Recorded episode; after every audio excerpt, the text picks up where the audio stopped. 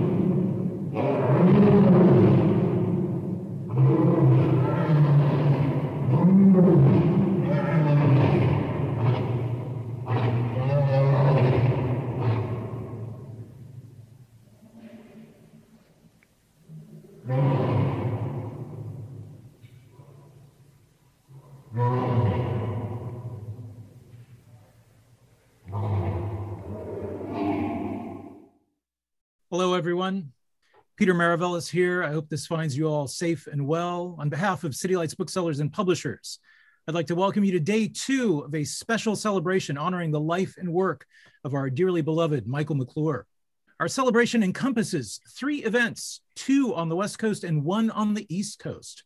The East Coast tribute to Michael will happen next weekend on Sunday, May the 16th, and will be hosted by the Poetry Project. Yesterday, we celebrated the release of Michael's final collection of poetry titled Mule Kick Blues, published by City Lights Books. We had Anne Waldman, Eileen Myles, and Garrett Caples reading poems from the new book and discussing his work. Today, we bring together an all star cast of his friends and admirers from the West Coast to offer tributes and readings from a wide span of his career. To get our program started, I'd like to welcome now the poetry editor at City Lights Books, a fine poet in his own right, and longtime friend of Michael's, Garrett Caples. Thank you, Peter. We're going to uh, open with just a short uh, description of Michael. He needs no introduction, but we will give him an introduction for form's sake, anyways. Michael McClure was born in Marysville, Kansas in 1932 and died in Oakland, California in 2020. He was a playwright, an essayist, a novelist, a performer, and most famously a poet. In 1955, he read as part of the Six Poets at Six Gallery reading in San Francisco, where Allen Ginsberg debuted Howl, and he would henceforth be considered a member of the San Francisco Renaissance and the Beat generation. He appears in multiple Jack Kerouac novels under the name Pat McLear. He collaborated with many visual artists like Wallace Berman and Bruce Conner. He was the subject of documentaries, most famously an episode of Richard O. Moore's 1965 public TV series, USA Poetry, in which he rose with the lions at the San Francisco Zoo. That same year, he wrote and staged the controversial play The Beard, and he would go on to win two Obie Awards for his off Broadway plays. He read to tens of thousands of people at the Human Be-In in Golden Gate Park in 1967, and he would associate and collaborate with many musicians, including the Grateful Dead, Jim Morrison, Ray Manzarek, Terry Riley, and Janis Joplin, for whom he co wrote the famous song Mercedes Benz. He appeared in films like Peter Fonda's The Hired Hand and Martin Scorsese's The Last Waltz. He also taught for many years at California College of Arts and Crafts wrote many books of poetry that were published by such presses as Jargon, Auerhahn, Grove, Black Sparrow, New Directions, and Penguin. Among his most famous works are For the Death of a Hundred Whales, Peyote Poem, Poisoned Wheat, and the book length classic Dark Brown. Michael's association with City Lights goes as far back as 1961, when, with David Meltzer and Lawrence Ferlinghetti, he edited the Journal for Protection of All Beings. In 1963, we published his book Meat Science Essays, and in 1964, we distributed his self published book of beast language poems, Ghost Tantras, which we republished in 2013. In 2016, we published his book Mephistos and Other Poems. Yesterday, we launched the final book of poems that he lived to prepare, Mule Kick Blues. Today, we've invited some of Michael's friends and admirers to read some of his work and reflect on his life. Our first speaker is the poet Joanna McClure, she is the author of numerous collections of poetry, including Winter Solstice, Wolf Eyes, Hard Edge, and Catching the Light, the collected poems. And she was married to Michael McClure for many years. Please join me in welcoming Joanna McClure. Thank you. I was going to begin with a short description of some of the things that I thought people in the audience who know him as a poet might not be aware of, and you've covered a lot of them. But he was a genius, and his genius showed in other ways besides his poetry. For one thing, he became a fine teacher, besides being a good writer of books and essays and uh, many different kinds of plays. His book, The Mad Cub, was a book about his wild days in Kansas before he came to Arizona, where I met him. And uh, as well as covering some of our early married life. He wrote Freewheeling Frank, Secretary of the Angels, about our friend Frank. He wrote Meat Science essays. He wrote the funniest and most delightful plays, and many of them are collected under gargoyle cartoons. And they were performed by the early Magic Theater under John Lion's direction. And as you know, he's a notorious play the Beard won an Obie in New York. His longest running cartoon was Minnie Mouse and the Tap Dancing Buddhas, which was a real favorite with the Zen Center here. And after the dust of our separation settled, I have been grateful for Amy's presence in his life and her care for the grandchildren. He has also had the pleasure of living with Amy, his artist wife, under the trees, which he loved. When I first met Michael, I was 19 and married. I had trouble knowing what to say about those 36 years between, so I've decided instead to read you a few of the poems I wrote for or about him during those years. First, I want to read you the, the poem with which he wooed and won me. I am no vaquero, though I fire my gun at smoother hide than film. I am a man or boy with jingle at my heel and silver at my lip. My bribes are of the eye and hand, the hotter song and gunsmoke of the heart. I'm a man or boy with breath and brain and blood that twitch the trigger mind and burn my eyes for you. Then my poems. First one begins Never Again. I want to grow daisies and do all my shopping at I. Magnin. I want Mike to be rich and me a movie star. I want to be autonomous and love people and things, but never fall in love again. This year, this year is one of glamour and honing of fine instincts. Mike and I react surely, quickly. The pain remains, but the dealings are sure. We create a wedge to move the universe. Our instruments are laughter, rage, beauty, ambition. Beginning to say goodbye.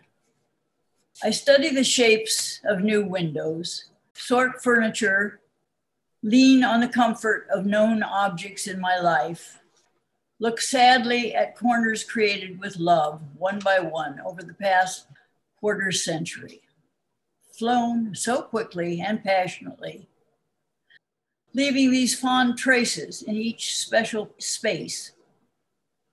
I say goodbye and plan braiding the two together as I gather myself with fear and hope for the next step. Michael, it's hard to give you up. I have for two months now. But in my dreams, for two nights now, we keep making new homes together. New Year's appointment. Mickey and Minnie Mouse sing in eternity. The chorus echoes from waves of my memory.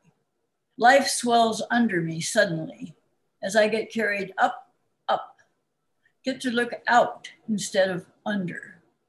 A welcome swing for the new year pinioned.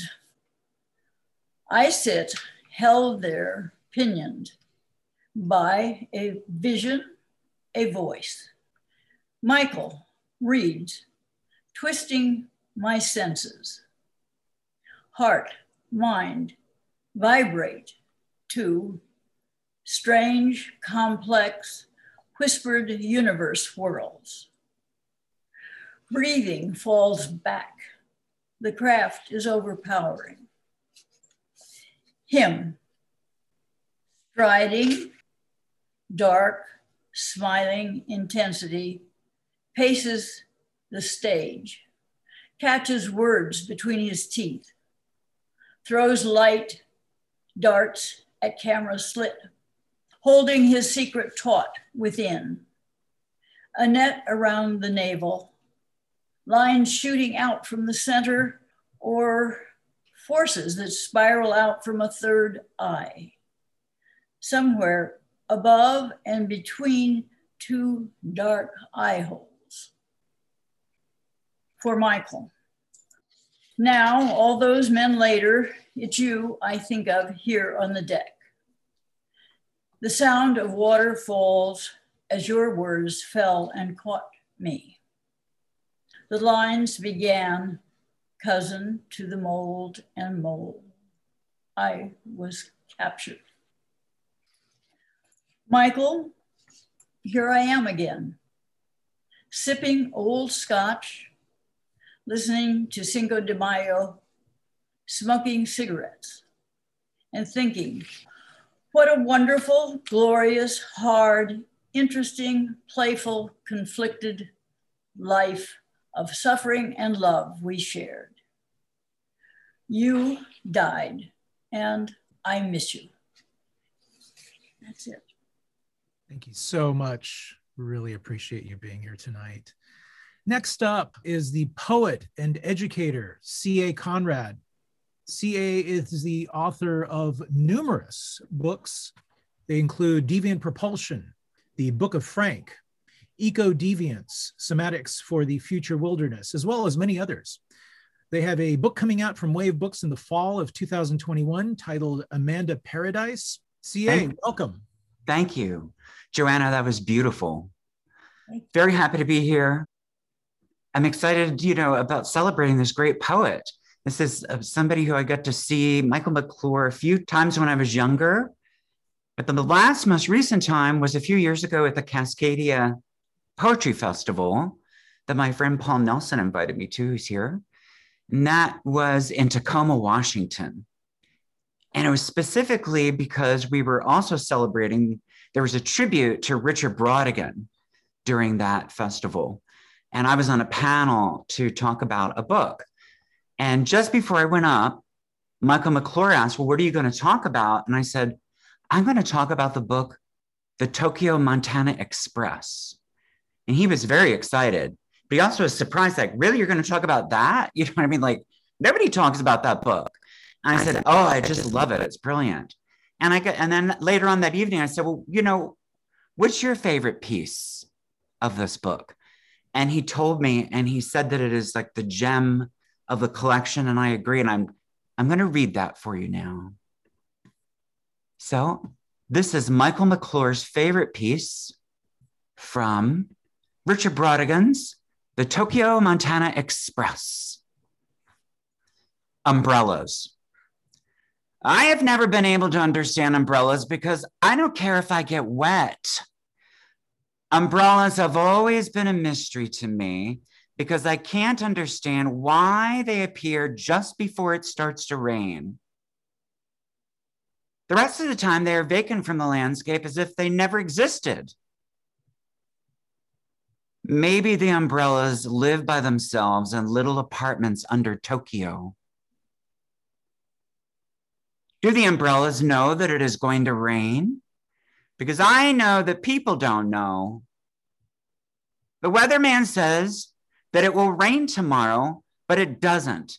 And you don't see a single goddamn umbrella. Then the weatherman says that it will be a sunshiny day, and suddenly there are umbrellas everywhere you look. And a few moments later, it starts raining like hell. Who are these umbrellas. I'm now going to read one poem by Michael McClure that I absolutely love. It's from his masterpiece, Hymn to Saint Geryon. And it is this incredible poem. And this is where that masterpiece poem Peyote is from, right? In this collection, but the mystery of the hunt. It's the mystery of the hunt that intrigues me that drives us like lemmings, but cautiously. The search for a bright square cloud, the scent of lemon verbena, or to learn rules from the game the sea otters play in the surf. It is these small things and the secret behind them that fill the heart.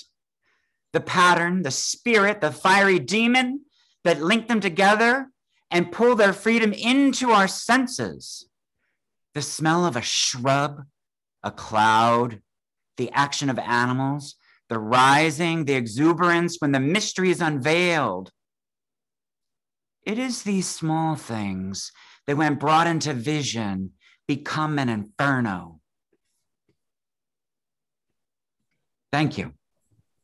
I'm going to reclaim myself as host here. Thank you so much, CA. That was wonderful. Our next guest is Forrest Gander.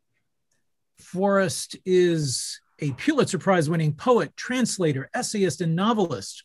He is the author of numerous collections of poetry, chapbooks, and novels. Uh, his most recent book was published by New Directions and is called Twice Alive. He'll be appearing in a, an event later in the week on May the 13th, sponsored by Litquake and City Lights. We're really pleased and happy to have him here with us. Welcome, Forrest. Thank you. So good to be in this company and share this thinking about Michael. The last time I saw him, he was in Bolinas. It was the uh, memorial for Joanne Kyger, and there was a faint glow that emanated from him as he walked around the room like a bodhisattva. I'm going to read uh, a couple poems from uh, first from Mysteriosos. It's sort of biographical poem from the section called Dear Being. Now I understand the sexual addiction of my young manhood was a crucifixion, glittering and lovely as an ostrich boa and smashed mirrors seen on acid. Now, I am an old man with a handsome face. And after the bloody movie full of guns and stabbings and helicopters, I stop at the photo booth, and in the mirror is a dog with jowls, a silver fox, an eagle in the whirlpool. Here's the strip of four photos. A sincere man with white hair and eyebrows, eyes almost inside out, staring from a black Armani collar. Then the same man, still in front of scarlet drapes, with his eyes looking up into science fiction in his forehead. Now his head rests dazed against the side of the booth. In the last photo, I am fully alert, just as I always am, a suicidal child in love with experience, risking all to be only with you as the dragon world with its hundred eyes passes. And I still long to be Shelley. Michael wrote a lot of beautiful love poems for two people who are participating in this in this memorial reading for him and I want to thank them for eliciting those poems from him because they've meant a lot to me. Mind means nothing but consciousness. A rock has it, and a toadstool, and a field of particles in a complex protein. As it loops, tying a knot, my mouth with your nipple in it is the rising of thought, as are the apples that rot in the drawer, inspiring Schiller. Gold will not speak of lead. Lead will sing of the highest, while dimmed eyes count pearls. Numb fingers take the qualities of jewels that they shake from the worn, greasy pouch. It's an opera with living beings, smaller than viruses playing the timpani, sizeless storms of emotion and crisis, as rich as the smell of a pale purple rose. Go back into the nose and spread into branches inside my ears and burn my eyes with sudden feelings of love for you that wonderful ear of his that you hear in, in that poem. And this one's for Robert Creeley.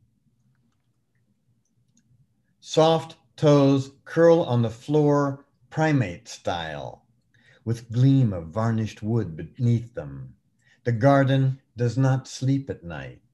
Depths of darkness intricately model themselves in the smell of hollyhocks and jasmine.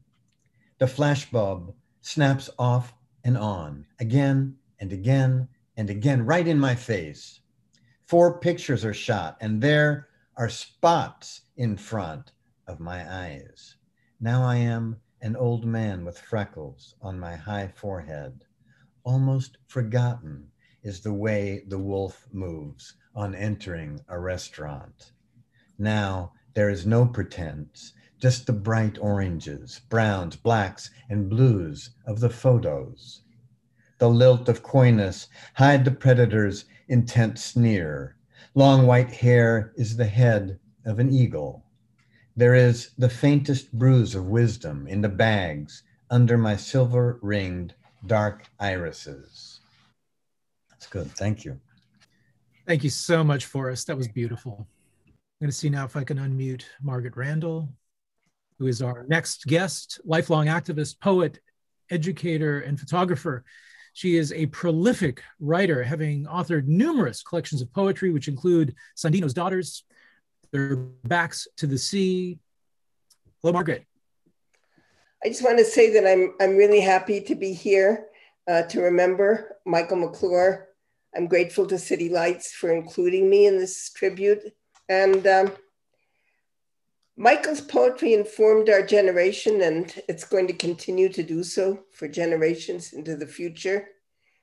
Michael and I actually only met once in person at the Beat and Beyond event in New York City, which took place in the, in the summer of 2016.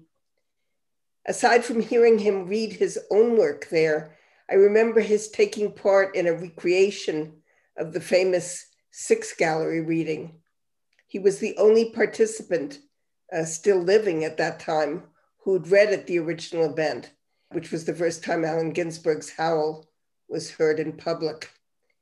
This time, though, instead of playing himself, Michael played Philip Lamantia, which was significant for me because it was at Lamantia's Mexico City apartment that I was introduced to the exciting poetry scene then unfolding in Mexico City at that time, at the beginning of the 60s.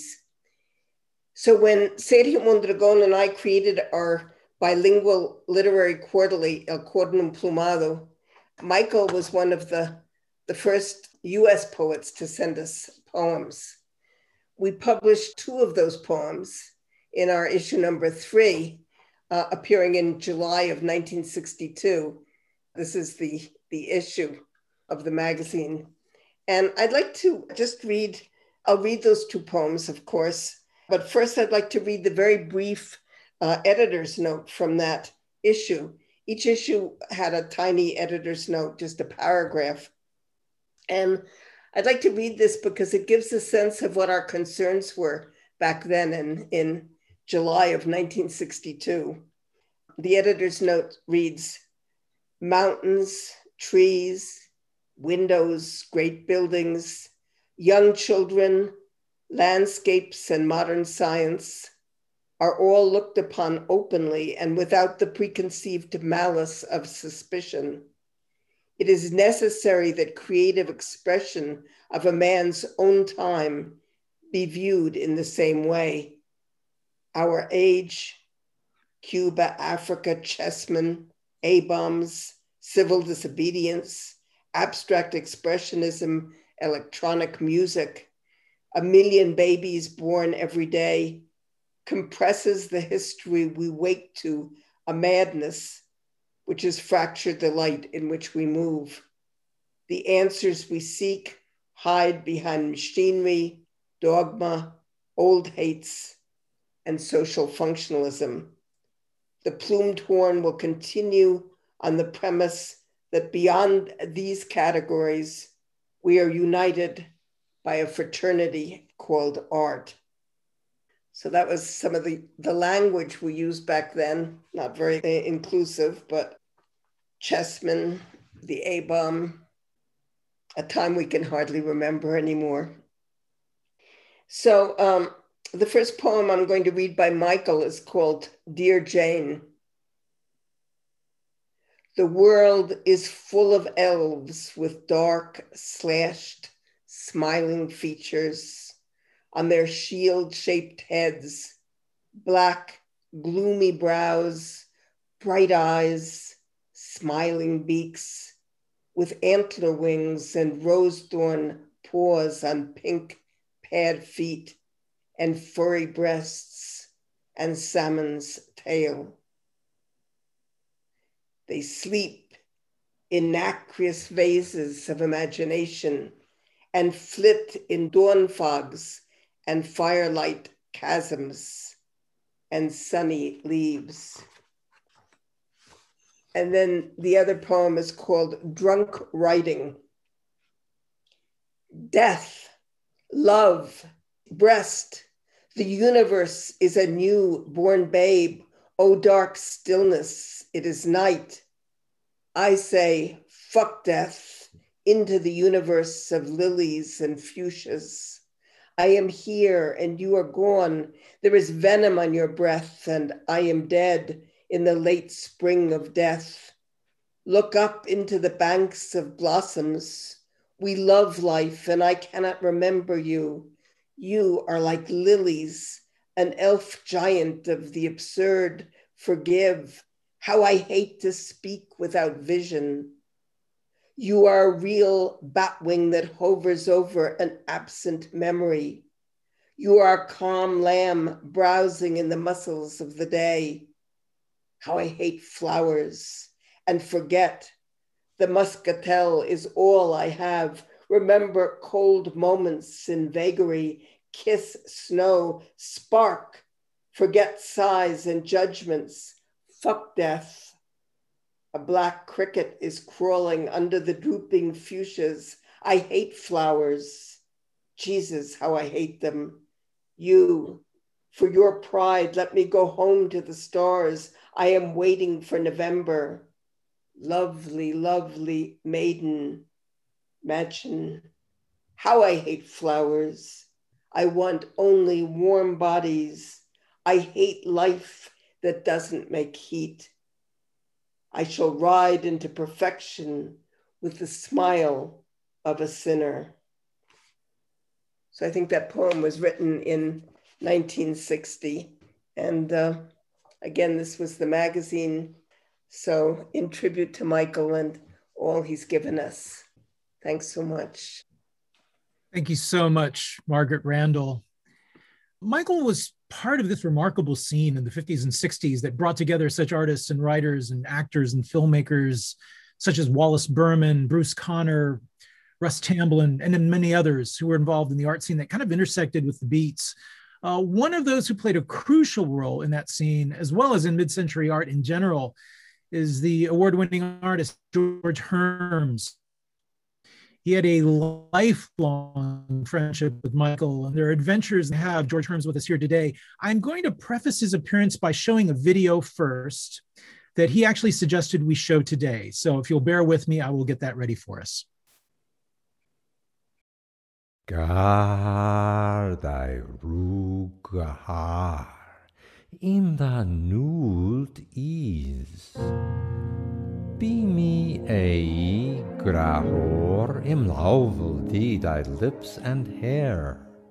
Our stunning feel bior eo ma an tears grew on the green block trees, are tall and brooding in the dark gray pink wet mist of night. All is flashes of silver upon damp black by scrolled in deer. Thee, thee, thee, mock floors porir, da nus im racht, gar, ger, Ra, Min, Luvi, and all physicality is poesy to demanding flesh. Ring-tailed cat, close Arcturus, heavenly visions of gentle rats with pink noses.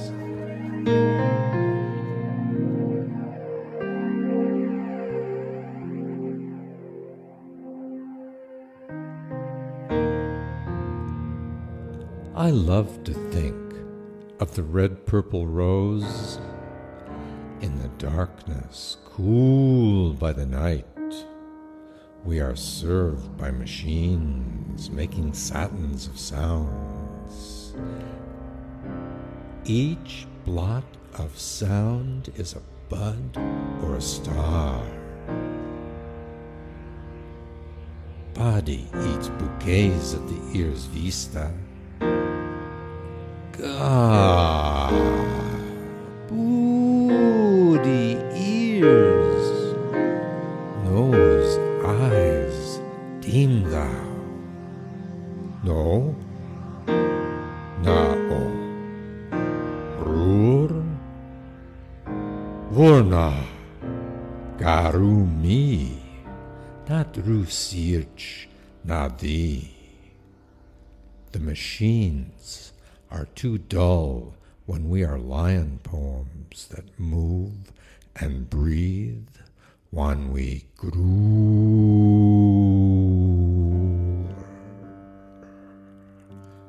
Handri, Mike Toth, Sharu, Sridano deemed as one ethus ro. George, can you hear me?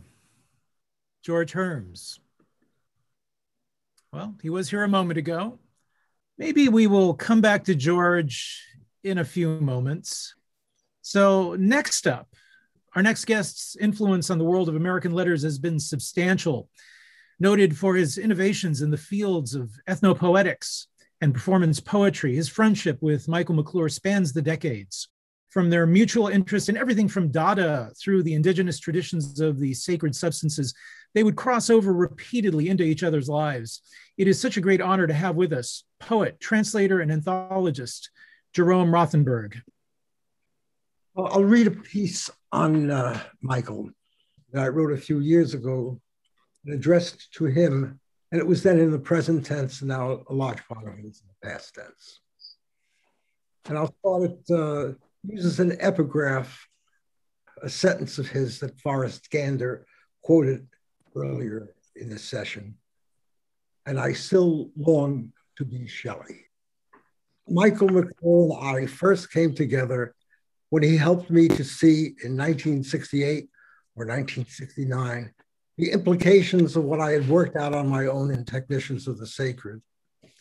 I had for years before been gathering materials and texts uh, that involved specifically outcroppings of poetry in areas and cultures outside the accepted literary mainstreams.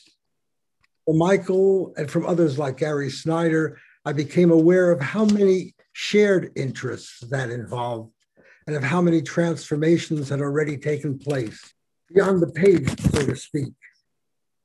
I knew Michael McClure's poetry before that and inserted poems of his into technicians of the sacred, uh, the ghost tantras that he wrote in beast language, as parallels to kindred ancient works from Aboriginal and mantric sources, and to the sound poems as well of early modernists like Hugo Ball and Kurt Schwitters. His work throughout was electrifying to those of us watching with great joy in the discovery, the poetry that was arising then among our own contemporaries. The beat surface, which he, like others, scratched, was an important part of this, but there were other surfaces and other depths as well. In Michael's case, there was from the beginning a mix of highly charged language visceral, sexual, what he would later call mammalian, with an often overriding gentleness of tone and gesture. In the voice of those poems, I heard the voice of someone really speaking, but speaking in what should we say, a bard's voice, with a touch, a memory of Blake and Shelley, poets who had moved him in the past. This sense of voice and body, but really body mind as one, led him into an amazing series of theatrical works like the often acclaimed and often banned The Beard, and on its musical side to interactions with the likes of Bob Dylan and The Doors, and to his later collaborations with keyboardist Ray Manzarek. Now, all of this might mask, as it too often does with others, the full sweep of Michael's work. He was both a latter day romantic in the best sense and a sharer in an experimental modernism that has produced our greatest poetry worldwide over the last hundred and more years. His grasp of poetry and art as well went back, like mine, the high school days, to discovery surrealists and Dadaists who came before him, but also to the work of contemporaries who shared with him a front place in the heyday of the San Francisco Renaissance. And beyond the poetry as such, he was a devoted student of a range of knowledge in both the arts and sciences, the biological and anthropological in particular, which fed the poetry in turn and brought about a genuine and very unique lyricism of bioparticulars, meat science, as he called it, and the finest celebration that I know of a universe of living forms. The recognition of this central aspect of his work has nowhere been better explained than by Francis Crick, my fellow San Diegan and a longtime admirer of McClure's, who said about him, What appeals to me most about Michael's poems is the fury and the imagery of them. I love the vividness of his reactions and the very personal turns and swirls of the lines the worlds in which I myself live, the private world of personal reactions, the biological world, animals and plants, and even bacteria chase each other through the poems, the world of the atom and the molecule, the stars and the galaxies are all there. And in between, above and below, stands man, the howling mammal, contrived out of meat by chance and necessity. If I were a poet, I would write like Michael McClure, if only I had his talent. As a poet myself, I can't go quite that far, though I would have been pleased to be the one who proclaimed, I am a mammal patriot, or with a voice akin to Blake and Dickinson, and in a beautifully shaped series of elegantly centered lines to top it off. How sweet to be a rose by candlelight, or a worm by full moon. See the hopping flight a cricket makes. Nature loves the absence of mistakes. Or best of all, to be the poet who spoke to and through the raging beast and said, Gore, gore, gore, gra, gra, gra, gree, gra. rar, rar, rar, rar, rar, rar, rar not sugar, but be love, looking for sugar. Rar,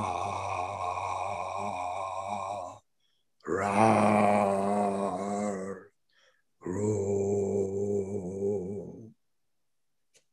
And the following is my own tribute to him, written as our century, the 20th, was slowly fading out. Prolegomena to a poetics for Michael McClure. Poet man walks between dreams. He is alive. He is breathing freely through a soft tube like a hookah. Ashes fall around him as he walks, singing above them. Oh, how green the sun is where it marks the ocean.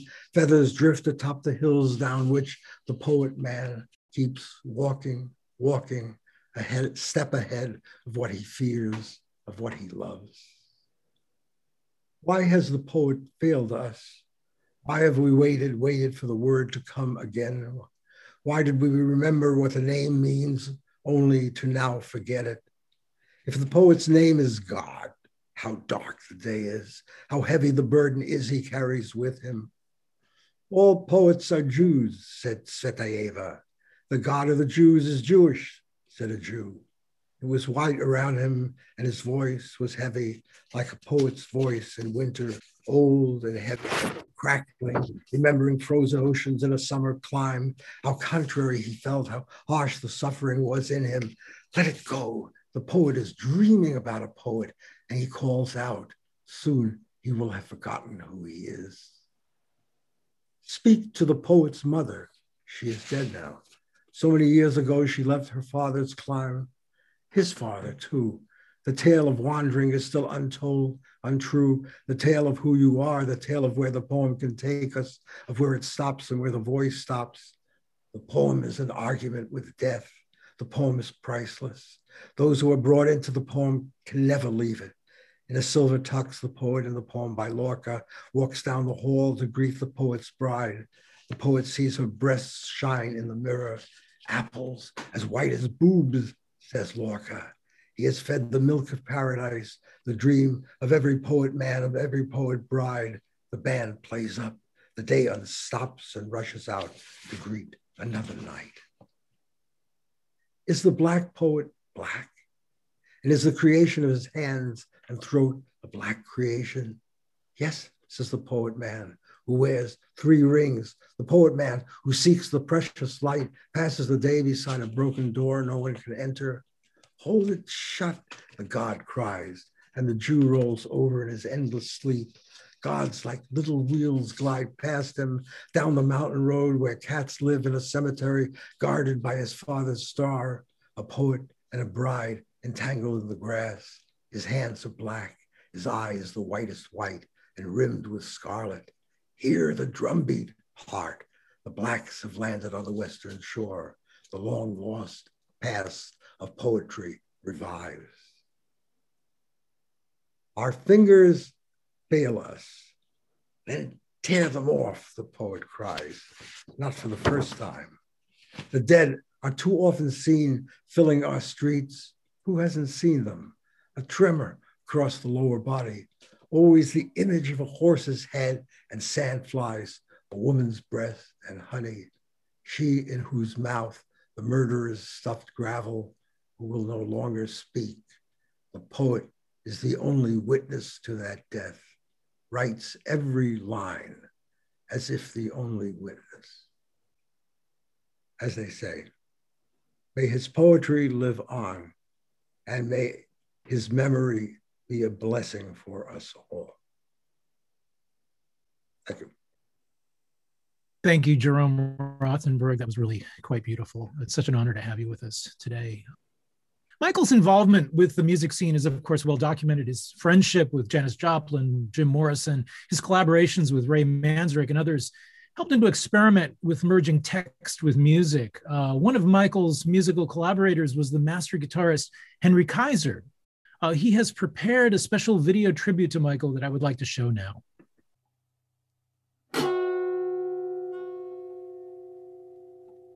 I'd like to do a poem by Michael McClure called The Black Notebook. And uh, I played with Michael many years ago, did some performances with him, backing him up on guitar. I'd like to do this first as an instrumental. I'll use the short poem for a score, and then um, I'll do it with the words. Okay? Here we go.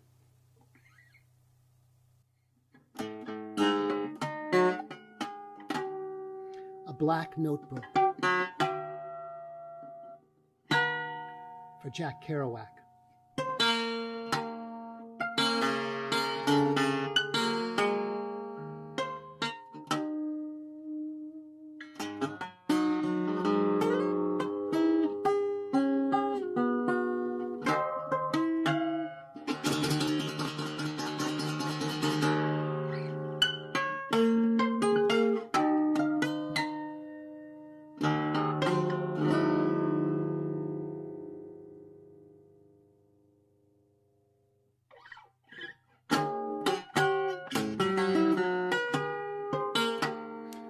Notebook for Jack Kerouac.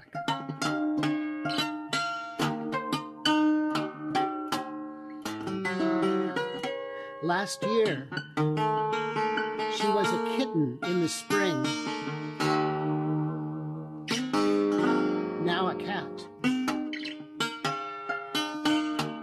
Not snow, but a plum petal falling right before the thunder starts.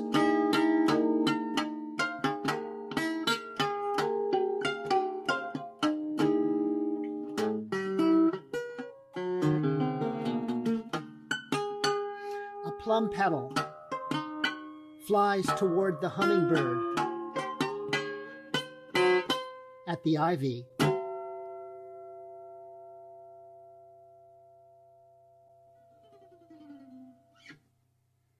Next up is Jane McClure. She is the daughter of Michael and Joanna McClure, and as a child appeared in works by Philip Lamantia, Jess, and Michael himself under the nickname Boobas. She is a doctor in Alaska bringing vital health care to remote isolated communities throughout the state. Thank you. Welcome. Thank you. So I'm glad to be here and I don't have poetry or artwork art to contribute, but I can contribute a daughter's perspective, give you an idea of what it was like, just little bits and pieces, what it was like to grow up with him. It was a mixed blessing to be an only child and the daughter of a handsome, brilliant, creative, and mercurial man. It wasn't a normal upbringing, but a surprisingly nuclear family filled with love, strong work ethics, high expectations, teaching, pain, routine and unorthodox opinions and values. It was never dull. There was amazing culture around me. I was surrounded by writers, musicians, drug addicts, movie stars, Hells Angels, and scientists. I did and I did not appreciate just how tremendous my breadth of experience and exposure was at the time. Exposure to the revolutionizing and countercultural change I was witnessing and participating in as well without even realizing it. Despite large doses of some rough and raw realities around me, I grew up both worldly and naive. I was able to remain naive, sheltered by my father's protective mantle. Our friends and acquaintances treated me kindly. Many were chivalrous and gentlemanly. Most were very respectful of my youth, and I always felt very safe, even when hanging out with the Hells Angels. I had no religious upbringing or exposure, but my father did insist that I learn the names of flowers, trees, and birds. Instead of religion, I was expected to learn as much about nature and science as he could teach me. Challenging my intellect was important to my father. When I was around seven or eight, he decided summer vacation should not be all wild street play. He would drag me away from my friends for an hour a day to give me organized lessons about the life cycle of earthworms and had me memorize poems, read aloud, and he paid me to read books. He also loved watching Star Trek, The Addams Family, and my favorite Martian with me on TV. He took me on park walks where we fed ducks and geese, and we visited with old and disabled people as we, that we met on our adventures. My father had a delightful, dry sense of humor. He seriously had me practice walking around like a duck and then changing to a proper gait in a Simon Says manner. He really thought this was going to improve my posture. He had me give speeches in Donald Duck, which I could always do better than he could, and he paid me a quarter to swear foully, nonstop, to impress company. As I got older, my father's lessons became more rigorous. He had me learn different forms of poetry, including haiku, sonnets, iambic pentameter, he assigned me serious writing exercises, and he had me read, memorize, and recite Chaucer in Middle English. We practiced, and I performed the Jabberwocky with him on many occasions. My father drank and did drugs. He was moody and scary and bad tempered. And he was funny, charming, and loving. Living with him was a challenge and definitely never dull. Have I said never dull in my life? My father was not really the free spirit he appeared to be. He was a hard-working and a disciplined writer. He spent at least four hours a day in his office with his typewriter and notebooks. He made himself write every day. He was also an excellent teacher. He expected a lot from himself as well as others, including me and the college students that he taught. When I was in high school, he insisted that I study two hours a day even if I said I had no homework. He felt there was always some work to be done, and I thought he was torturing me. I admired my father and always wanted to know more about everything than he did. I struggled to keep up with his intellect. As I got older, we bantered and continuously matched wits and teased each other and as I slowly outgrew him.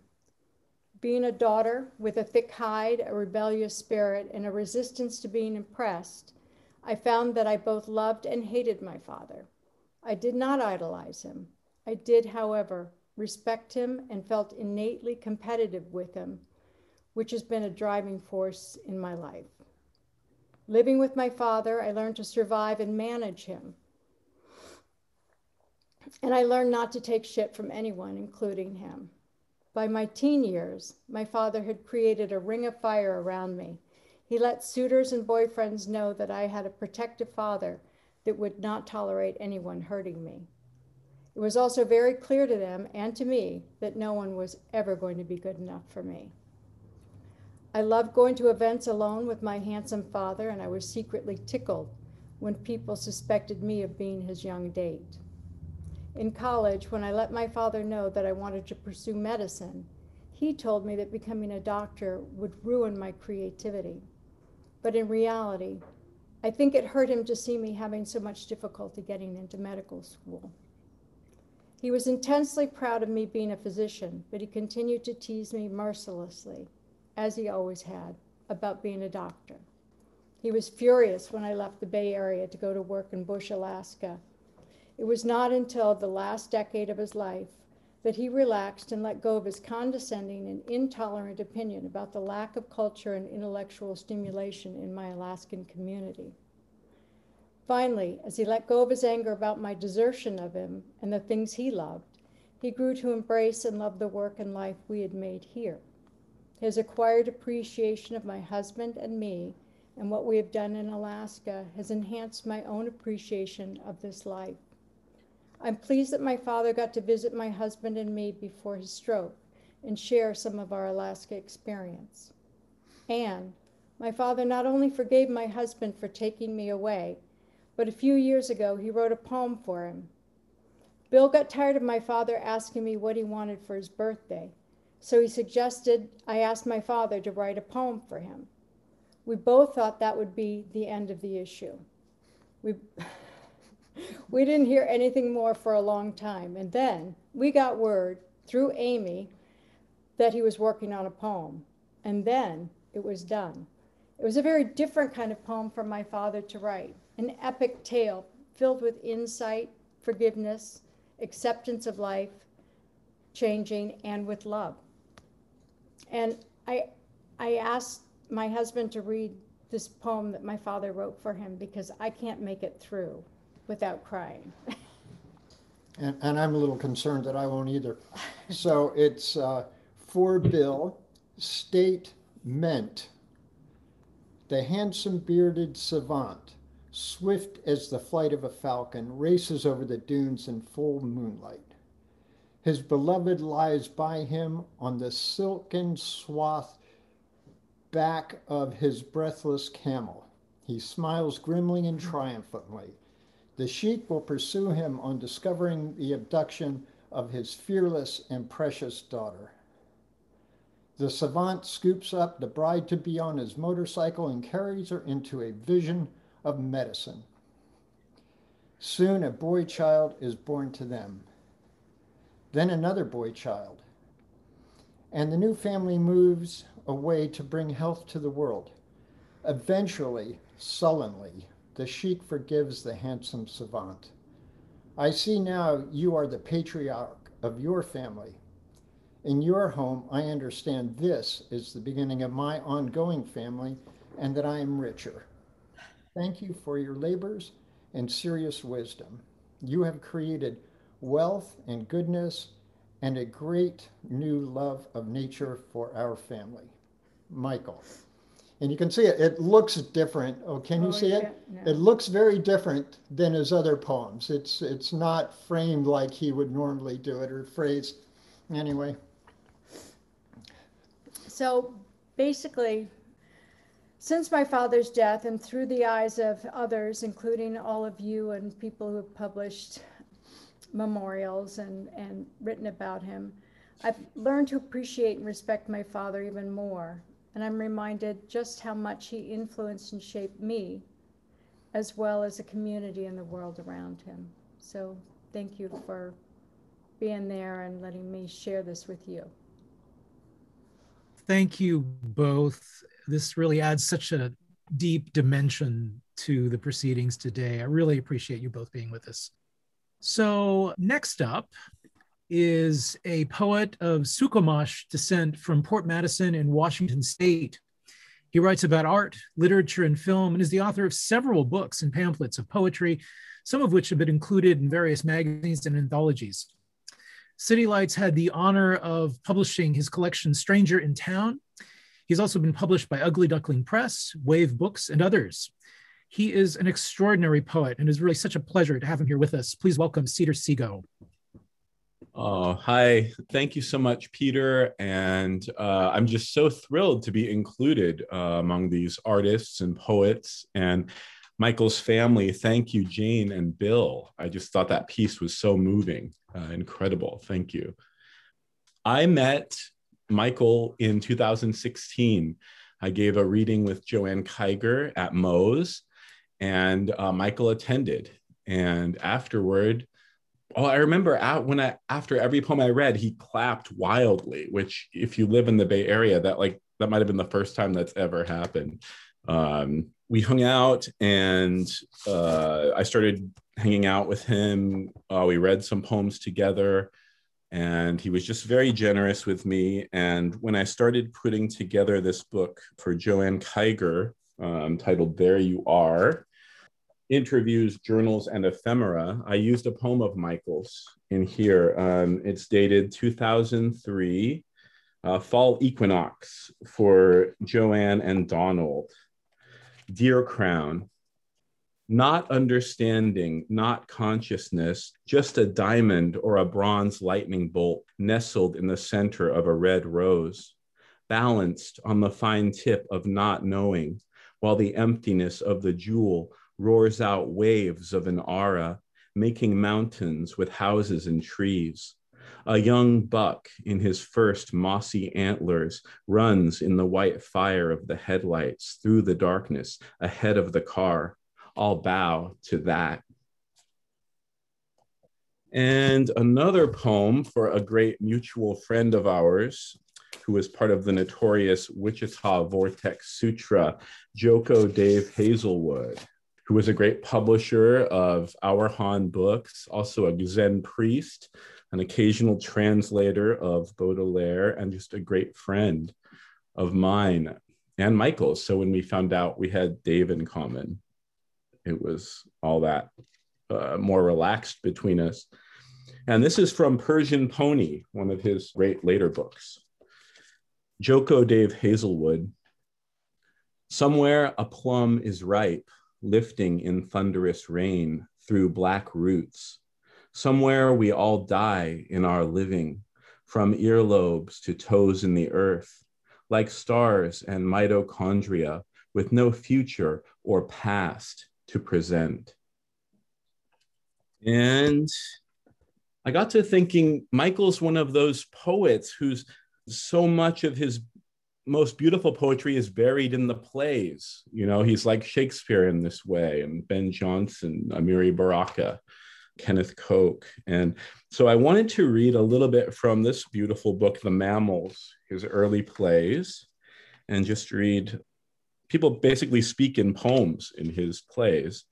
And I wanted to read a little from The Blossom or Billy the Kid. And there's a note uh, first performed in a private theater club in New York City, summer in 1963, put on by Diane di Prima and Alan Marlowe, and sets by George Herms. Okay, so this is the kid speaking, just a little snippet.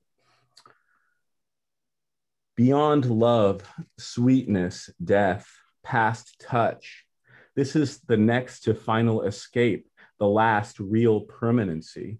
The gleam of my eyes this instant will last forever. I will not remember you. I am a sculpture, immortal. You are made of dust. I do not reflect light, but cast light. You will not live as I live. I have entered into all matter. I am walked through. I have spread to become. No, divided. I have split to each act I shall make. I look down the vast hall of perfect immobile sights. I cannot see. I am. I see the turning of behemoth figures in coldness, the lasting death of huge bodies. And I'm going to end with a poem I wrote for Michael.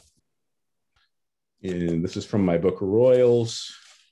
And I got to read this to Michael at his home. And I remember when I read it to him, the first thing he said was thank you. And Michael always knew how to say thank you so beautifully. Um, this is called Medallion. How well I know that flowing spring in black of night, alone and chosen, left to form this one off wilted dispatch, written for the feast, long held in our room below language Color forms a pantomime for the maze. Descent in green. A syndicate is stranded. Face out. All stars, all charges to unfold out from torment to recognition. A spiral cut to the headlands, reading as ancient, no future. The door swung till the roots ripped, waiting on the drift and blindingly restored works.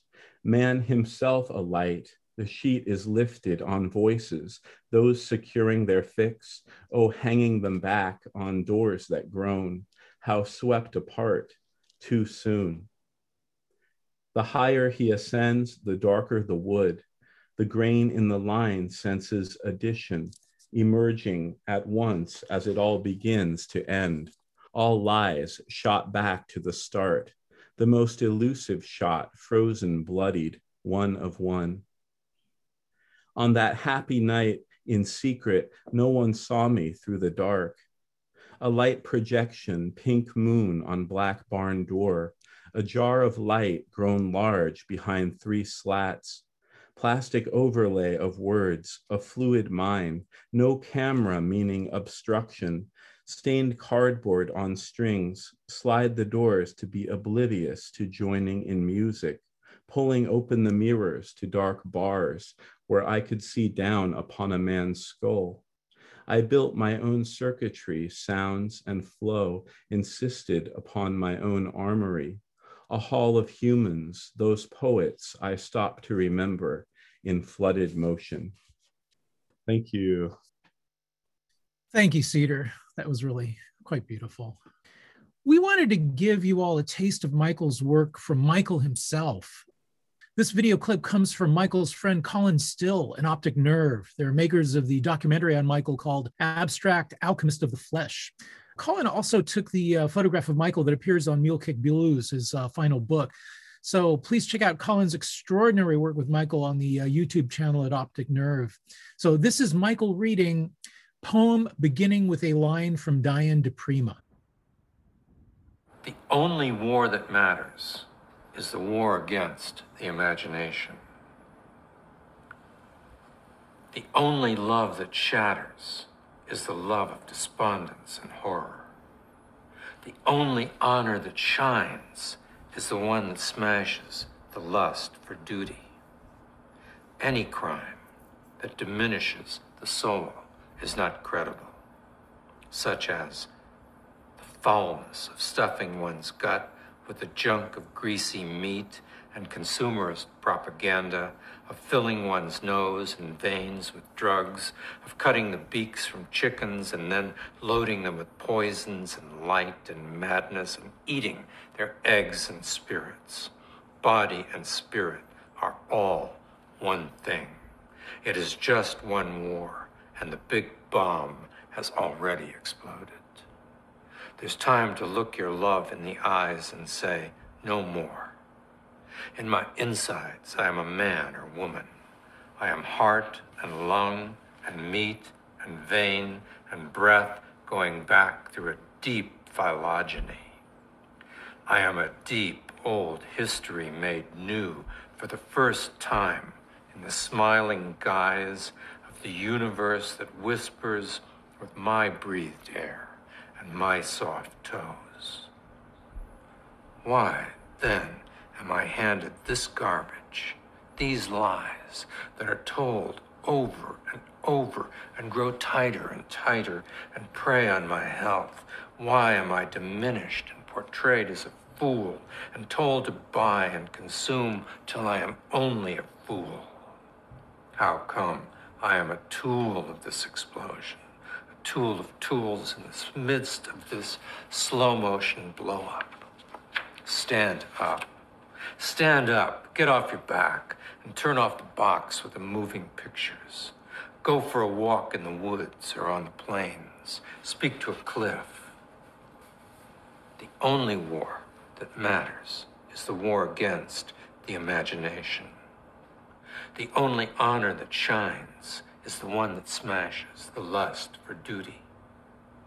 It is your duty to absorb the social propaganda and become crazed with the need for overpopulation and to stimulate the greed to devour what has been out there for a billion years and to burn petroleum in endless and countless flames in the ceremonial vehicles and the machines that change the climate. It is duty to torment the innocent and the less privileged, and to finger and torture and tease, right out of their homes and lives, a million species of brother and sister beings. It is duty to dissolve any signs of an inner life that is different in any way from the outer lies of consumerist propaganda. It is duty to be of only one dimension, so that the inside soul is no different from the commercial for tennis shoes. The finances of rock and roll sings anthems of cheap beer straight into your ears as you shove your green paper over the counter to trade for burgers that are fried in the tallow of cows grazed where once there were forests in the Amazon. The only war that matters is the war against the imagination. Wow. So, next up is award winning poet and translator Andrew Schelling. He is an ecologist, naturalist, and Zen practitioner, and these currents have influenced his work. Uh, he has translated numerous works. Amongst these poetry collections are the books Old Growth, Tea Shack Interior, Old Tale Road, and A Possible Bag, amongst others. Uh, please welcome Andrew Schelling. Welcome. Thank you. Well, let's see. I first um, saw Michael read poetry in about 1976 or 77. I was living in Santa Cruz and there was a uh, poetry festival there. And uh, when it was Michael's turn to read, he stepped up to the microphone in a black kind of blazer and a black tie, thin black tie, looking incredibly elegant, and recited from memory the opening passage of Chaucer's Canterbury Tales. I know some of you have probably heard this, and I'd never heard anything like this. I had certainly read that page before, but I had never re- heard it recited like it was a living poem. It went something like this. When that April with his shores salta, the drought of March hath pierced to the rota, and bathed every vein in switch liquor, of which thereto engendered is the floor. When Zephyrus eke with his sweet breath inspired hath in every holt and heath the tender crops, and the youngest sonna hath in the ram his half a course irana, and smaller fowls making melody that sleeping all the night with open ye. Well, that really excited me. I mean, one thing that happened there, I felt, you know, for the first time in my life, it was as though I heard the entire history of the language that I speak, or 600 years of it, collapsed into a single passage of poetry. And it was really Michael's voice that had done it with such, you know, power and elegance you know, so very quickly I went out and picked up his volume Ghost Tantras, which I'd, um, you know, first encountered one of, I think, in Jerry Rothenberg's anthology, America Prophecy, and began to recite these aloud to myself, suddenly now hearing not just six or 700 years of English language poetry, but many millions of years of mammal species poetry being recited. I didn't get to meet Michael and, and you know, got to know him and Amy um, much later, I think in the early 1990s after I had moved to Colorado and was at then the Naropa Institute, and Michael and Amy were frequent visitors, and I would see them there. And then also when I went to the Bay Area regularly, um, we'd often get together, have a meal or something, and I got to know them fairly well, well enough that when my daughter went to college in Oakland for a year, it wasn't as though Amy and Michael hovered over her or anything, but she was a kind of emblematic parental figure for my daughter, which really helped her get through a difficult year in the East Bay. But, you know, it was really, um, I still think of Michael's book, Ghost Tantras, as one of the finest and most important books of, for me anyhow, but I think for the 20th century in general. And by the time I knew Michael, it had been out of print for a long time. You know, that wonderful small black and white volume with the, um, you know, great beast on the cover. I'd often press Michael to um, get it back into print. And uh, I think he was pleased, but he never seemed to know quite how to proceed with that. And I, I approached a couple of publishers, Peter Turner at Shambhala Publications, J.B. Bryan at La Alameda Press, trying to insist that this would be such an important thing to bring this book back into print. And they didn't really get it, I think. It must have been um, after City Lights decided to bring it back into press, I was having another conversation with Michael about the book. And he said, What do you think of the Wally Berman photo of me on the cover? And I said, That's you? I'd never realized that that was Michael on the cover there. All I could see was the hair and the, the mane around it.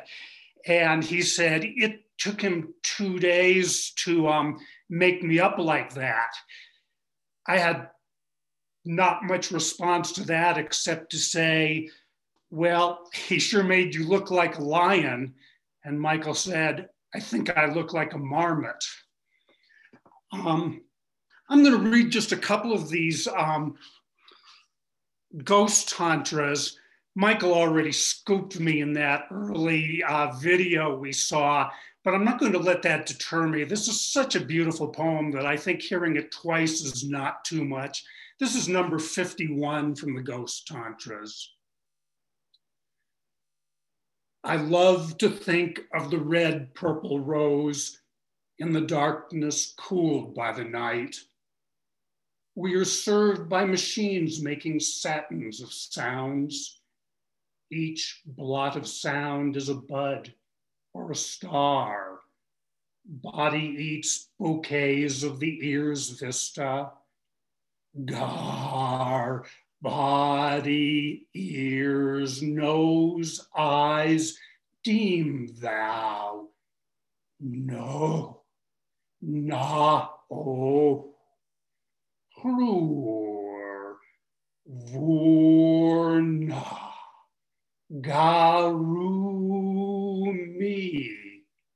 na dru search na thee. The machines are too dull when we are lion poems that move and breathe. When we grew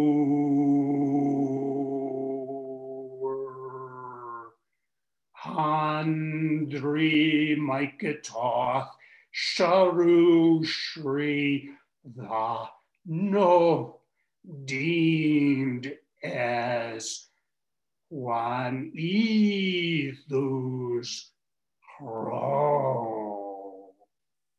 So those ghost tantras really pleased that City Lights saw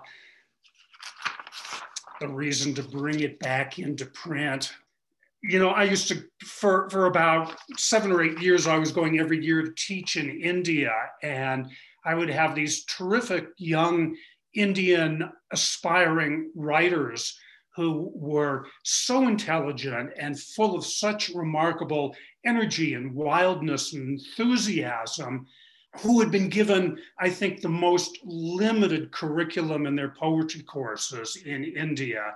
And, you know, whether this was just a curriculum left behind by the British when the Raj disappeared from India, but, you know, sort of the best poems that I was seeing you know, they must have read up through Philip Larkin or something, you know, exquisite little filigreed poems with the most minute ambitions. And I realized that it was um, ghost tantras that these students need and needed. And when I got them out of the chairs, they just took to these tantras with extraordinary exhilaration. And after a week or two, they put on a performance. This was in a remote Indian village up in the Himalayan foothills. And like much of remote India, there's only a couple of hours of electricity during the day. So by nighttime, there's no electricity.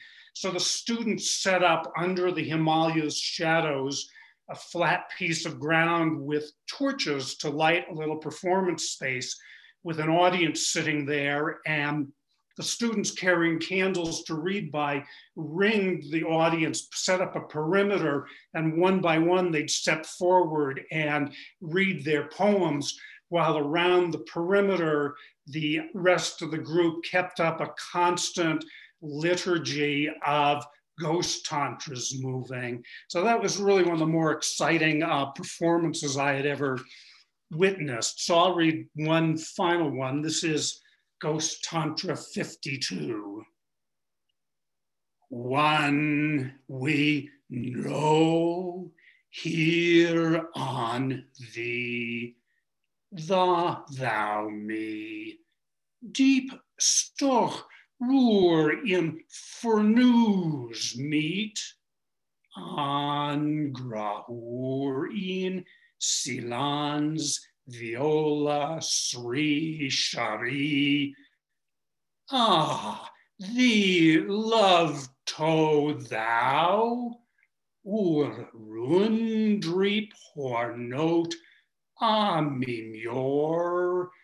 plan, plan, thori, durthon, plun, plun, thorin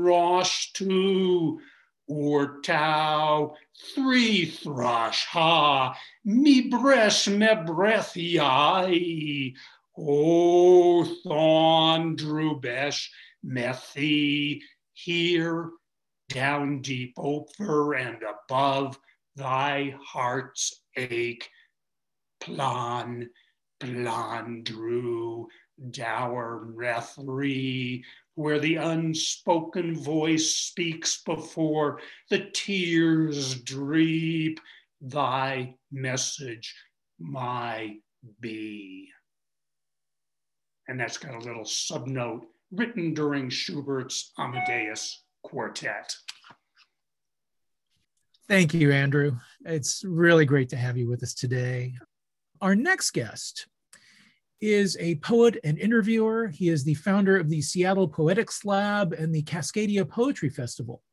He has produced hundreds of poetry events and hundreds of hours of interview programming with legendary poets and activists that include Allen Ginsberg, Joanne Kyger, Robin Blaser, Diane di Prima, and of course, Michael McClure himself. Winner of the 2014 Robin Blaser Award from the uh, Capilano Review. He serves as literary executor for the late poet Sam Hamill. He is engaged in 20 years of bioregional cultural investigation of the Cascadia region. So really a great honor to have him with us today. Please welcome Paul Nelson. I'm really delighted to be here. Thanks to City Lights. This has been an amazing day and touching day. I'm here uh, in the ancestral homeland of the Duwamish and Muckleshoot and other coastal Salish tribes. So happy Mother's Day, Ramadan Kareem. And uh, before I talk about meeting Michael, I'd just like to do this for a moment.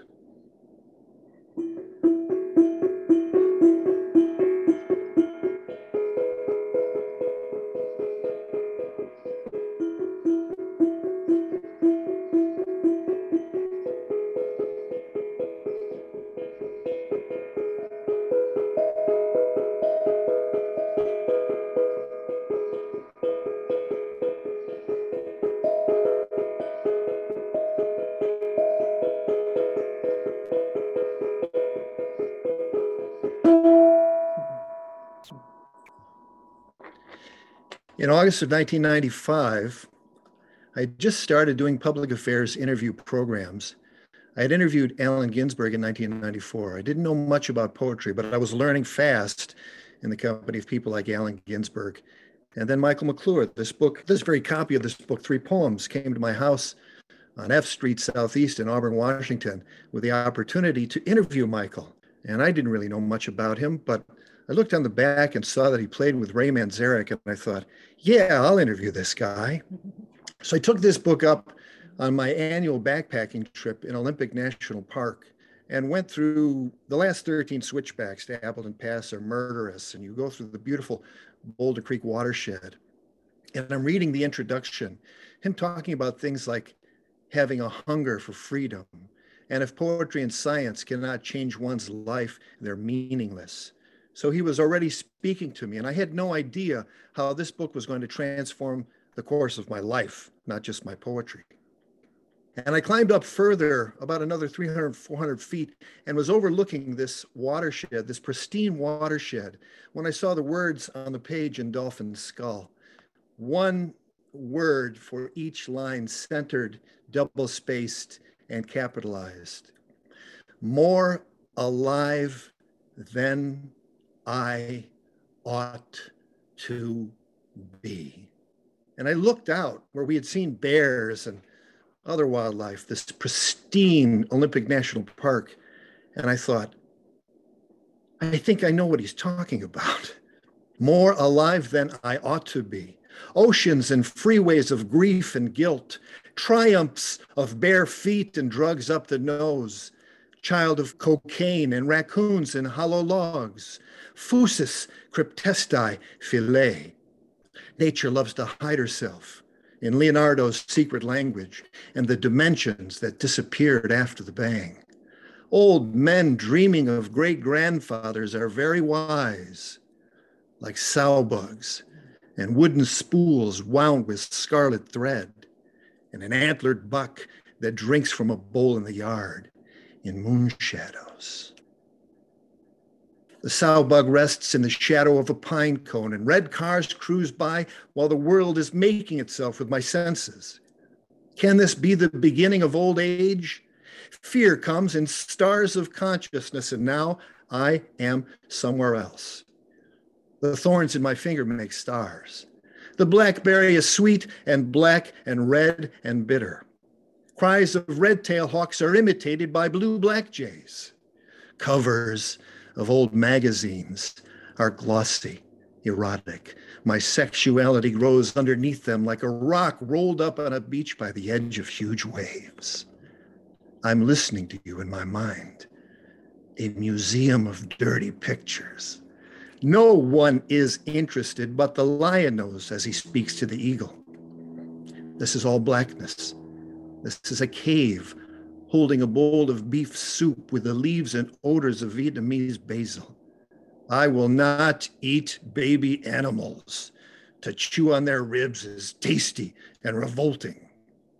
I am spirit. I am a child with you. I am spirit.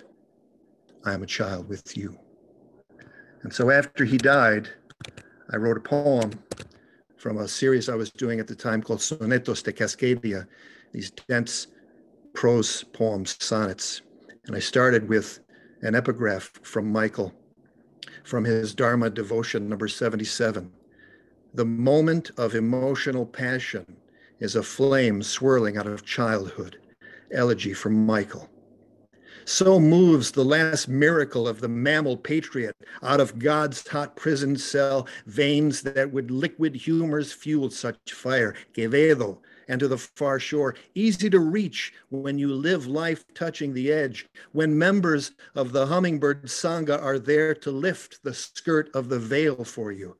Painless as the last surrender you'd have known for having had contact with the great life force. You rebel lion, always in rebellion against one dimensionality shaped by the luminosity of bell rings, the calico cat's tail fur, and the moonlit bowl from which the buck in the yard drinks.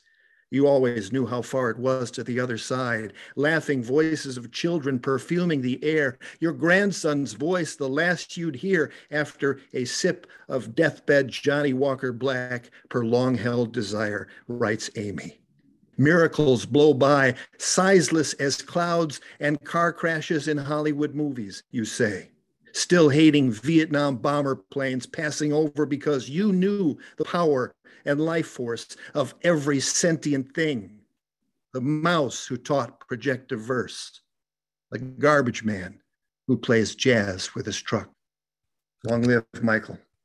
Thank you. Thank you so much, Paul. That was really beautiful very touching. Our next guest is the celebrated poet, essayist, translator, and publisher, Lyn Hejinian. She is well known for association with the language poets and for her landmark work, My Life, published by Sun and Moon Press.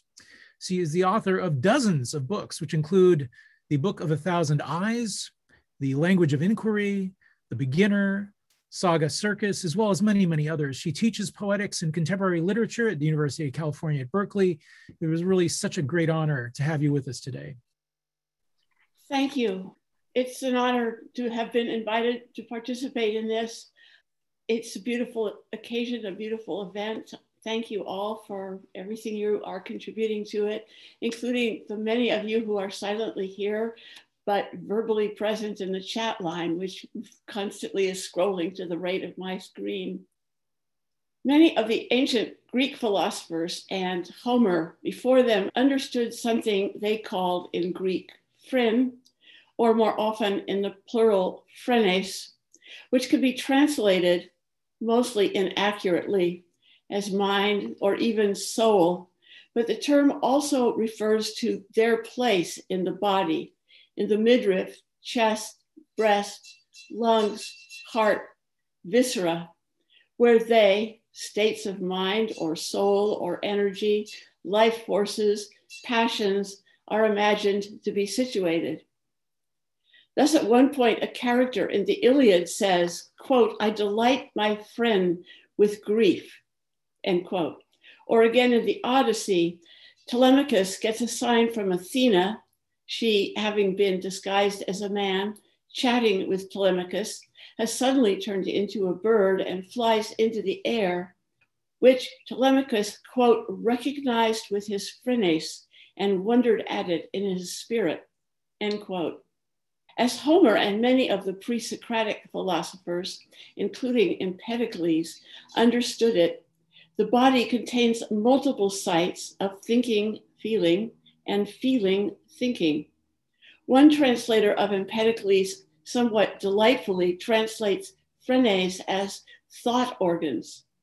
The poet to whom we are paying tribute here is a poet who belongs to the pantheon that includes the ancient Greek heroes whose thought organs abounded with love, sensation, power, passion, ferocity, and understanding.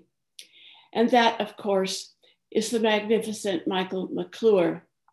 The poem of his that I want to read to the lovers is from a little book called Little Odes and the Raptors. I don't know if you can see it, published in 1963 by Black Sparrow Press. So let me read that poem and then I have a few more remarks to make. To the lovers, and, and I cannot even begin to imitate Michael, and so I won't try. The dividers of space, the great lovers, are ever about us. The huge bulks of their physical bodies are real. Their great warm bulks fill the air. Their sensual bodies are omnipresent. The waves of their pleasures continue forever, sleek ripplings of natural flesh Blake, and Dante place them in whirlwinds of hell, but I feel their buttocks and backs and ripplings of pleasure about me. At moments of awareness, I feel their projections. Oh, the pleasure, the pleasure of great natural lovers, vast bodies in silence. I cannot understand. Mozart is real as a feather and great lovers as real as his spirit. The sexual, genital, physical pleasure of lovers is real. Their body cave joined to moist cave and writhing and tossing define their exactness. The lovers about us of all times, mindless pounding on mindlessness with only the knowledge of gift, receipt, and pleasure, the delicacy of their love. Damn the obscurity of words and the saints of art. Damn the preconception of poem and stanza, but not poem. The great lovers are ever about us. The salmon is a swan in the cold black water, and woman is a swan in her dark meat science, the mammal of venom and warmth with white feet. Give love to her breasts and draw sleep. The great lovers are ever about us, swathed in long pleasures and hair and poundings of hearts. When I first read that poem years ago, I'd already read Michael's 1963 book, Meat Science Essays, and I'd read Dark Brown from 1961, and Love Lion book, and Freewheelin' Frank. I read them without daring to think that I'd one day meet their author, much less imagining that I'd come to regard him as a comrade, even though I remained intimidated by the magnitude of his being. When I first read To the Lovers, I'm sure I did so without understanding much, if anything, about meat love, body thought, and total being. I recognize those now at last, and I know them to have suffused Michael McClure's writings, his songs, plays, poems, essays, and his life. Michael wrote of the experiential world he lived, not as a prophet, but as a participant, his phrenes open, his spirit abundant. In the fall of 2013, I invited Michael to speak to a class I was teaching. The course was a prerequisite for UC Berkeley English majors and was and still is generically titled, quote, Literature in English from the mid 19th century to the present. Uh, that leaves one a lot to choose from. There were 99 students in the class, and this particular session was on the beats, which I had chosen to include appropriately in the body of literature in English from the mid 19th century to the present. I think I'm a pretty good teacher. Students say so on their course evaluations, but I've never held 99 students in a windowless room in the mid afternoon spellbound, nor in any room at any hour. In that particular class, Michael talked about his day job during the period he was writing the Ghost Tantra poems. He talked about San Francisco, its streets and sounds and smells. Then he talked to the students about the San Francisco Zoo and its lions. He opened Ghost Tantras and read one of the poems. No, as we know, he roared the poem. When he finished the poem, the room was absolutely silent. No one moved. It was 4 p.m.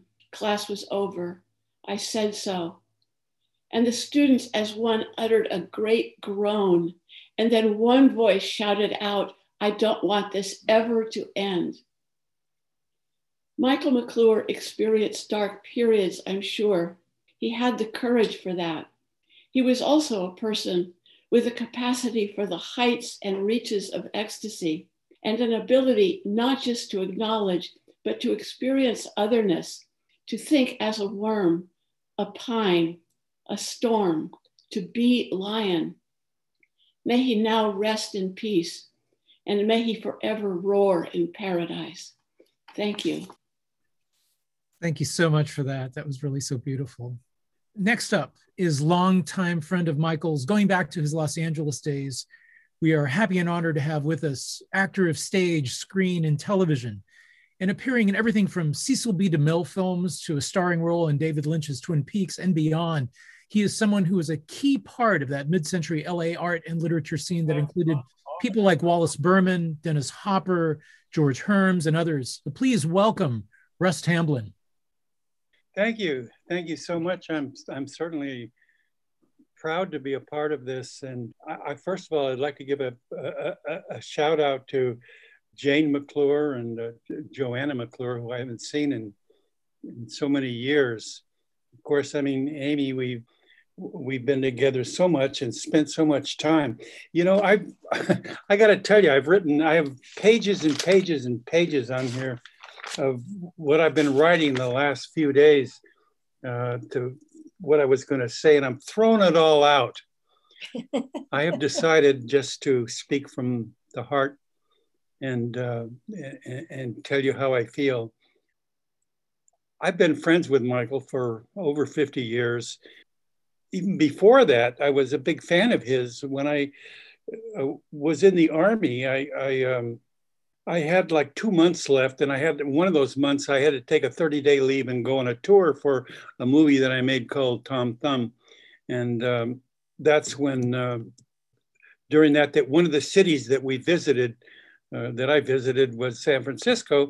And I, I of course, had heard of of, of Howl, of uh, Allen Ginsberg's poem, and I wanted to get a copy of it. So I, when I got to San Francisco to do my PR for Tom Thumb, I uh, when I checked into the hotel, I immediately took a taxi and went to City Lights, and that's when I got Allen's book of Howl. I knew that was the place I could buy it, and I also got several other books of, of poetry from uh, Lamantia and uh, William Carlos Williams. And, uh, and there was one particular poem that I got that just blew me away.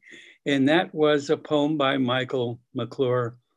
And um, it was, um, God, if I can remember now, it was um, it was the poem about the drug, and I just suddenly have drawn a blank on it. Peyote poem? It was the peyote poem.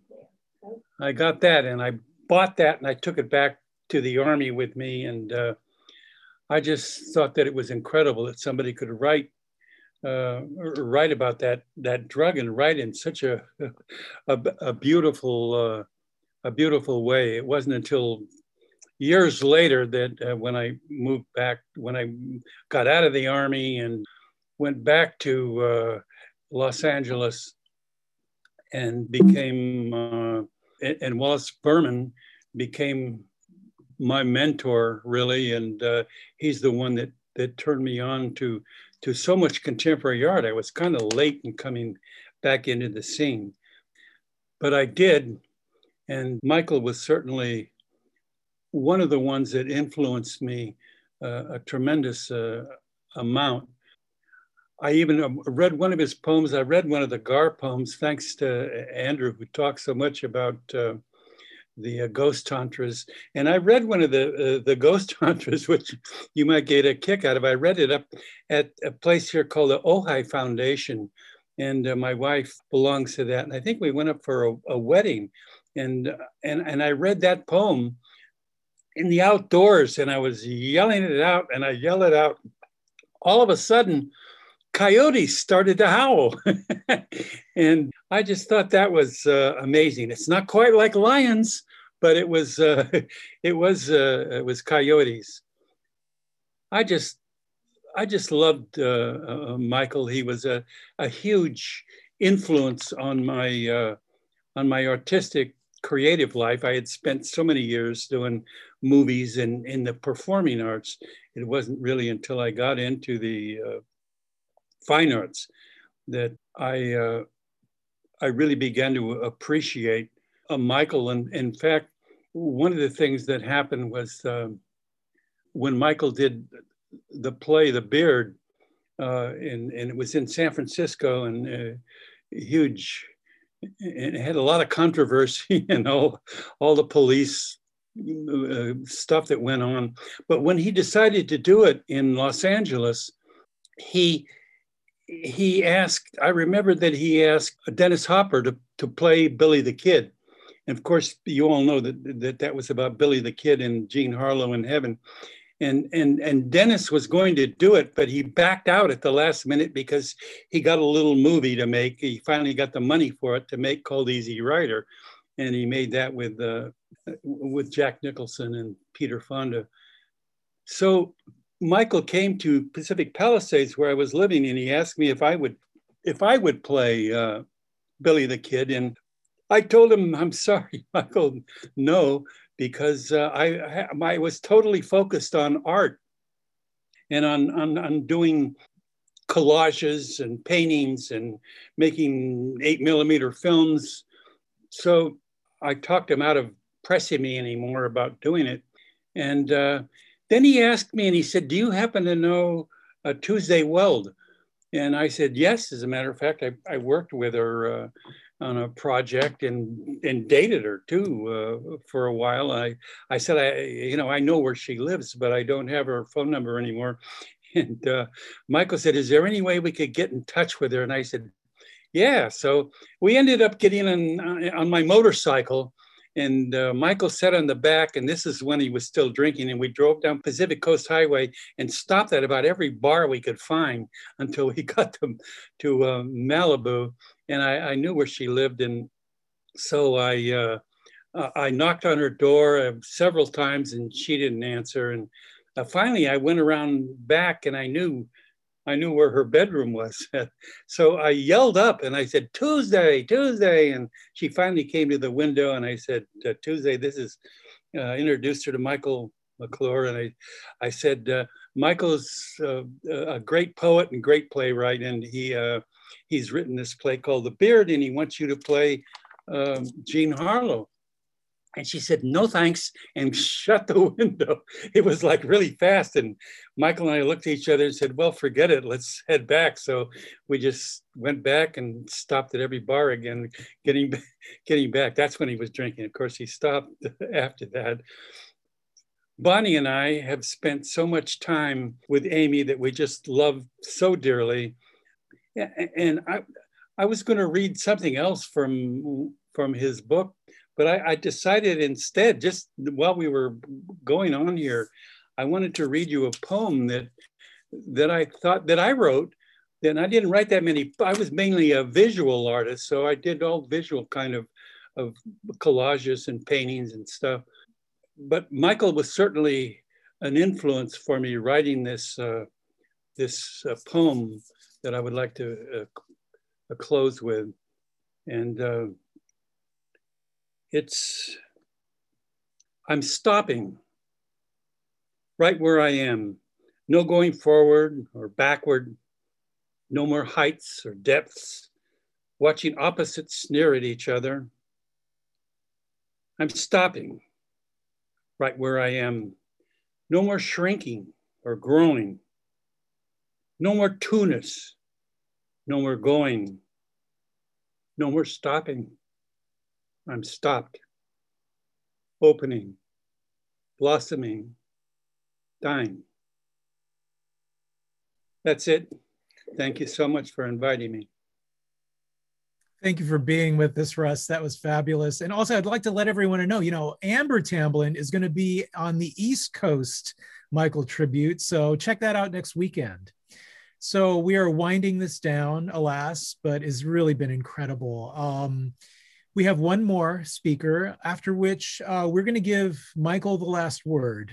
So, coming up now is final speaker, Michael's wife and partner of many years, the sculptor Amy McClure. Okay. Thank you to everyone. Special thanks to Elaine, to Garrett, to Peter, to Lawrence, to Stacy for that entire ensemble that we call City Lights, to Nancy, for this new book of Michael's and for a family away from home that we call City Lights. Thanks again to everyone, the many, many, many friends and colleagues and neighbors and family who've been an incredible support to Michael and I the last year of his life. And in this last year, where I've been, as Sheppard Powell, who lost his Diane in October, said, we are both finding our ways in the terra incognita of life, physically apart from the beloved. But I think today proves that it's just a physical separation. The last day of Michael's life he had, as Russ said, been too much of a drinker, and as his daughter Jane has said that, and as dear Joanna didn't bother to mention, but I'm sure she put up with a lot. He always said on the last day he really wanted to try Johnnie Walker Black Label Scotch because it was a new Scotch and he hadn't tried it. He re- he, he wanted he wanted that. He said that's my dying wish, and he'd been saying it for years. So he has a very dear friend, a novelist named Juvenal Acosta, who came over on his last day with a bottle of Johnnie Walker Black Label. Michael had his, had his wish. He also heard his last poem in this lifetime, which Juvenal read to him. This is a poem that's 400 years old by the poet Francisco de Quevedo, written probably around 1620. Love constant beyond death. That terminal shadow may with darkness seal my eyes shut when it steals white day from me, and in an instant, flattering the zeal of this my eager soul, let it go free. But on this hither shore, where once it burned, it shall not leave behind love's memory. My flame can swim chill waters. It has learned to lose respect for law's severity. This soul that was a god's hot prison cell, veins that with liquid humors fueled such fire, marrows that flamed in glory as I strove, shall quit the flesh, but never their desire. They shall be ash. That ash will feel as well. Dust they shall be. That dust will be in love. My deep gratitude to Michael McClure for never being boring, not even for a moment. Deep gratitude for your genius, your wit, your generosity, your curiosity, your tolerance, your humor, your myriad mindedness, your depth and breadth of insight, thought, and art, your art, the poetry, the plays, the prose, the painting, your love of all the arts, your support in all ways, always. Your anger, which often moved you and others into right action, your compassion, your love for all beings, your mammalness, your unshakable love for your family, for friends, for neighbors, and all sentient beings, and for our love drenched dyad Thank you for our timeless, endless time together. I'm going to read a little bit of Michael's prose, not his poetry, but it's prose about the poetry. From Plumstones, Cartoons of No Heaven, published by the wonderful poet Leslie Scalapino. The poems are like the energy of consciousness moving vertically on a scroll Look at them as you would look at calligraphy. They are as much for the eye as for the voice. If the type and placement of lines seem strange, read them aloud and they will take their shape. Capitalized lines are not intended to be read louder. Single letter lines gliding down the page move normally, as breath does. From Rebel Lions. Poetry is a muscular principle and it comes from the body. It is the action of the senses, of what is heard, seen, tasted, touched, and smelled, as well as what is imagined and reasoned. It is the voice's athletic action on the page and in the world. Poetry is one of the edges of consciousness. And consciousness is a real thing, like the hoof of a deer or the smell of a bush of blackberries at the roadside in the sun. From Mysteriosos. Mysteriosos and other poems are remembrances, discoveries, experiences, and imaginings. In writing them, I become open to unexpected shifts, to slipping through time, and to moving through once closed moments. Our unending war against nature is the crisis from which I write. My poetry demands the tearing down of what we are and letting our energies and bodies of meat and nothingness rebuild themselves. We human mammals hate and love that we are gorgeously out of control and also so compressed into distracted and pained social shapes. But there is alchemy. And long ago, Friedrich Schlegel said, all poetry should become science, and all science become art. Poetry and philosophy should be made one. A poem is a porthole of consciousness and experience, whether opening to the feeling of blood pulsing in the wrist, or the taste of a red black cherry, or the sound of a rock being placed on the table. From Simple Eyes, a quote from Shelley Poetry is a mirror which would make beautiful that which is distorted.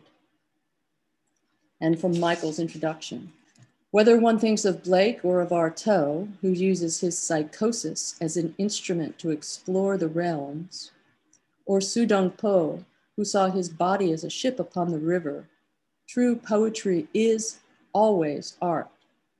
Poetry is not conventional social literature.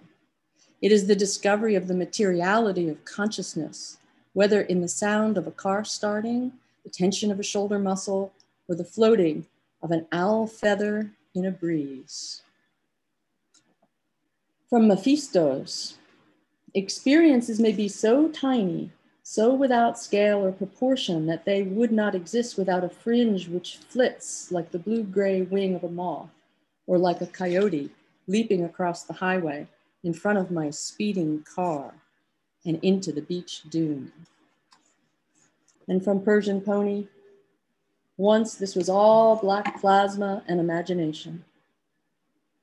This book is for the protection of all beings with deep heart's love for Amy, James, Jane, Bill, Michael. And then a quote from Walt Whitman A mouse is miracle enough to stagger sextillions of infidels. Gary Snyder couldn't be here today. The photographer Phil, Christopher Felver came over the other day and, and handed me this. In Michael's new book from City Lights, Mule Kick Blues, there is a poem for Gary Snyder that I would like to end with. The title of the poem is taken from Dogen in the year 1254. Make the present moment the true source for Gary Snyder.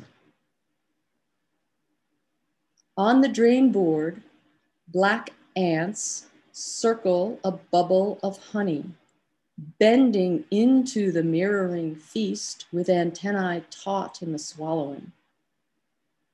I remember zebras and wildebeest at the water hole in the edge of the spotlight, and the elephant tramps in on padded feet, flailing red dust from her whooshing trunk. The noise melts with silence, reflecting the braiding of the white silver stream in the waterfall pouring over rocks and concrete just down the street in the glen. On the slope under morning stars, I walk ahead of the ripples traveling in crescent sheets and I stop to see them pass me. Bird calls flood from everywhere to celebrate the end of the rain.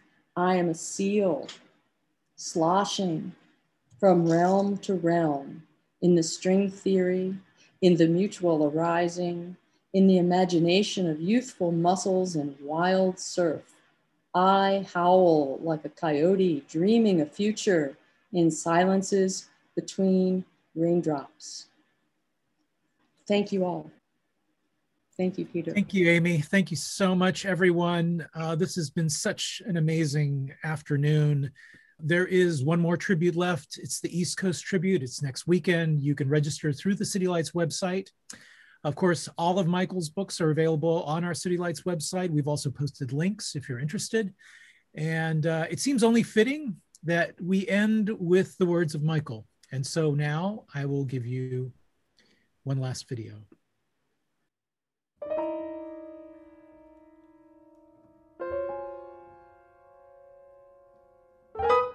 Smash the state your soul is in.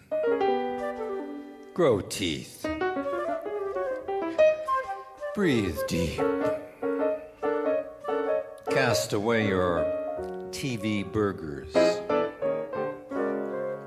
and your mental motel sleep. Sink your spirit toes as roots in stars and spaces. Watch out. Brain damage, lies, and big biting jaws in the smog of information will bite your ass and skull off. Eyes and earbrows are your wings.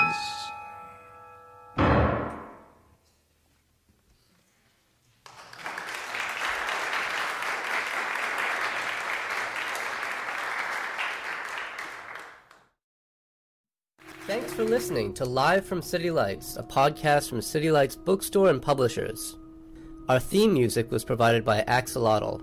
All City Lights events are free. To see upcoming events at City Lights Bookstore in San Francisco, check out www.citylights.com slash events.